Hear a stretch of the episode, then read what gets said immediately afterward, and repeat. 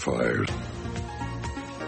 Broadcasting live to New York, Bloomberg 1130. To Washington, D.C., Bloomberg 99.1. To Boston, Bloomberg 106.1. To San Francisco, Bloomberg 960. To the country, Sirius XM Channel 119. And around the globe, the Bloomberg Radio Plus app and BloombergRadio.com. This is Bloomberg Markets.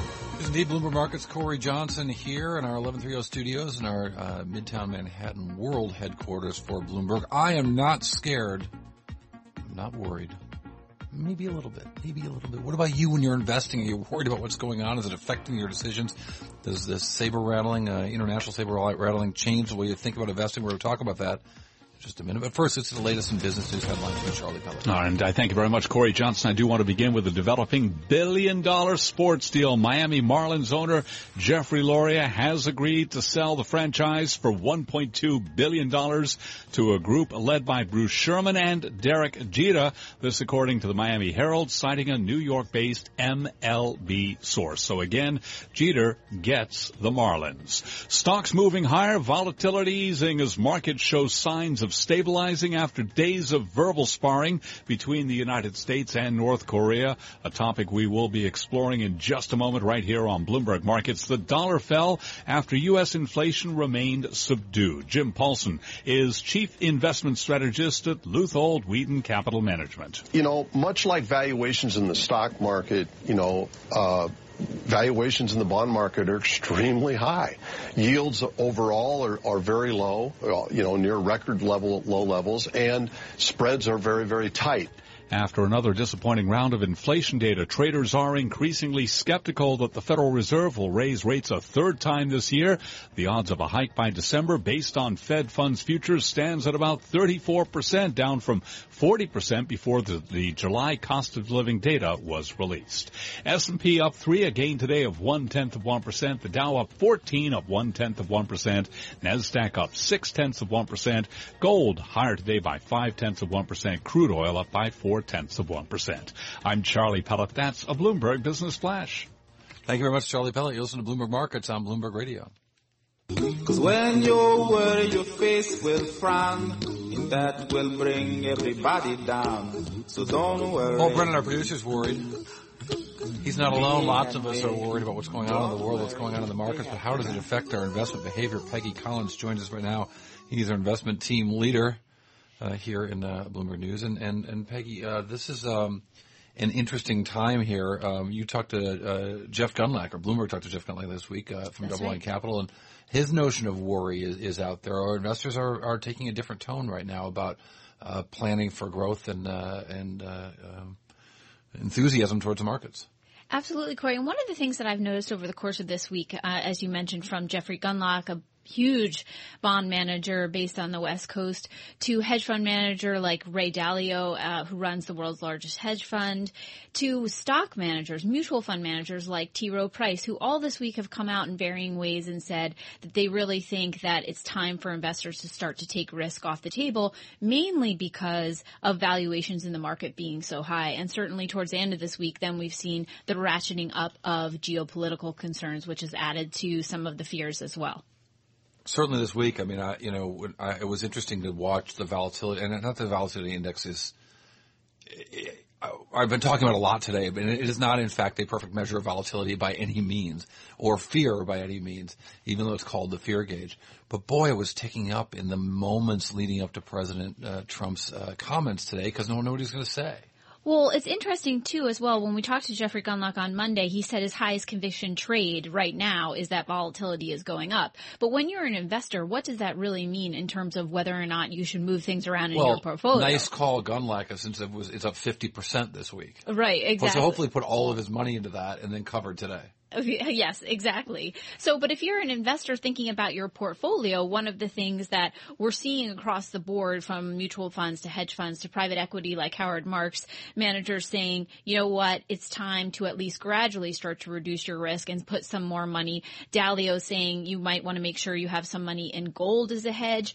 Gundlach was talking about treasuries as well as um, PIMCO put out a note this week too recommending people should be shifting towards lower risk assets such as treasuries and mortgage backed securities. And then T. Rowe Price, as I said, on its asset call allocation models basically cut the stock portion to its lowest level since 2000. So that's uh that's a big change for for a mutual fund manager where they advise lots of people on their 401k plans and things of that nature. So in general, I don't really see investment managers saying run now to the exits, but there's certainly a tone out there saying if you haven't been paying attention to how high valuations are, now is the time to to not be complacent. And and uh, um, and the bets. Well, the bets. I hate describing. I just did that the cliche of calling investments bets. We do um, it. On, we do it in headlines and stories. I know. I just hate it. Well, when I was a money manager, it made me so mad that you know. Cory, uh, the short sellers bet against. I'm not betting. I do a ton of research. I, I work morning, noon, and night, and on the weekends, and like crazy, trying to understand things and and be sensible at what I'm doing, and hope I get it right. But um, uh, you know, the, there's also seems to be some of the types of investments that are more um, defensive in nature are, are more attractive. We've heard, for example, recent calls for gold. Right, exactly. Yeah, Ray Dalio was saying right. in a note on LinkedIn this week that if you don't have five or ten percent, um, you know, in in gold as a hedge, you may want to want you may want to re-look at that.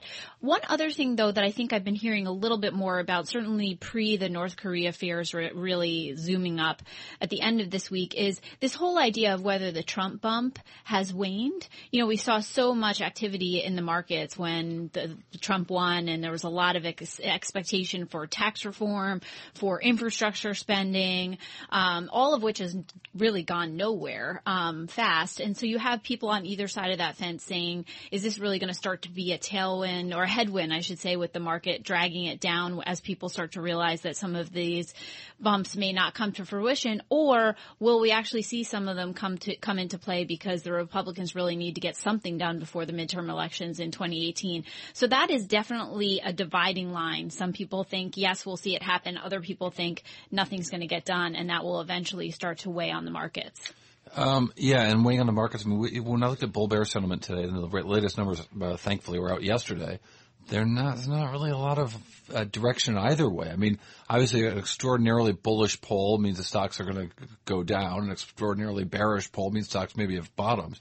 But we're really kind of stuck in the middle right now.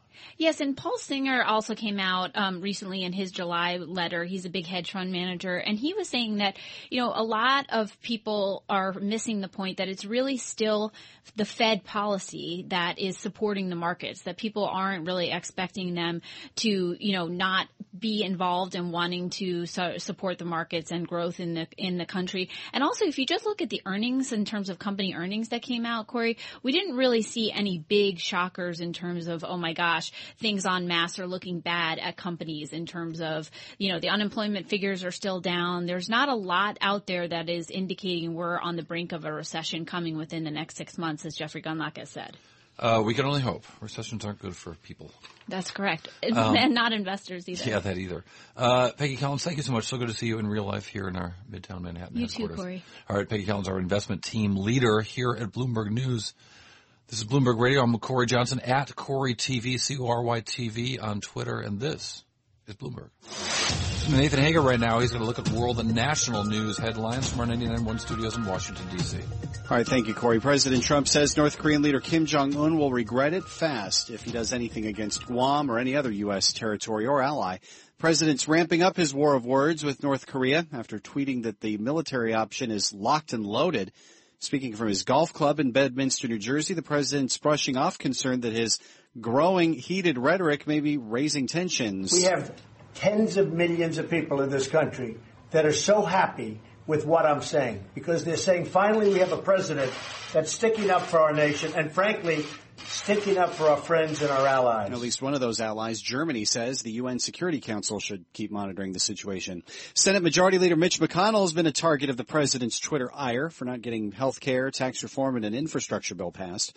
On tax reform, though, House Ways and Means Chairman Kevin Brady says negotiations are going on even during this August recess. There's an urgency. We believe it should be done this year, and the president's fully committed behind this approach. So look, this is something that wasn't present in health care. Frankly, wasn't even Clinton president, when President Reagan went through that whole two and a half year process uh, himself. Brady is one of the so-called Big Six, congressional and White House leaders working on tax reform. He tells Bloomberg Television they're still on track to get it done this year. The U.S. Marine Corps is grounding all its aircraft for 24 hours starting today after two deadly crashes in recent weeks. The order gives each unit commander flexibility to carry out the pause at his or her discretion over the next two weeks. That way it's not expected to affect operational commitments. Fox News was first to report this move. Global News 24 hours a day powered by more than 2,700 journalists and analysts in more than 120 countries. In Washington, I'm Nathan Hager. This is Bloomberg.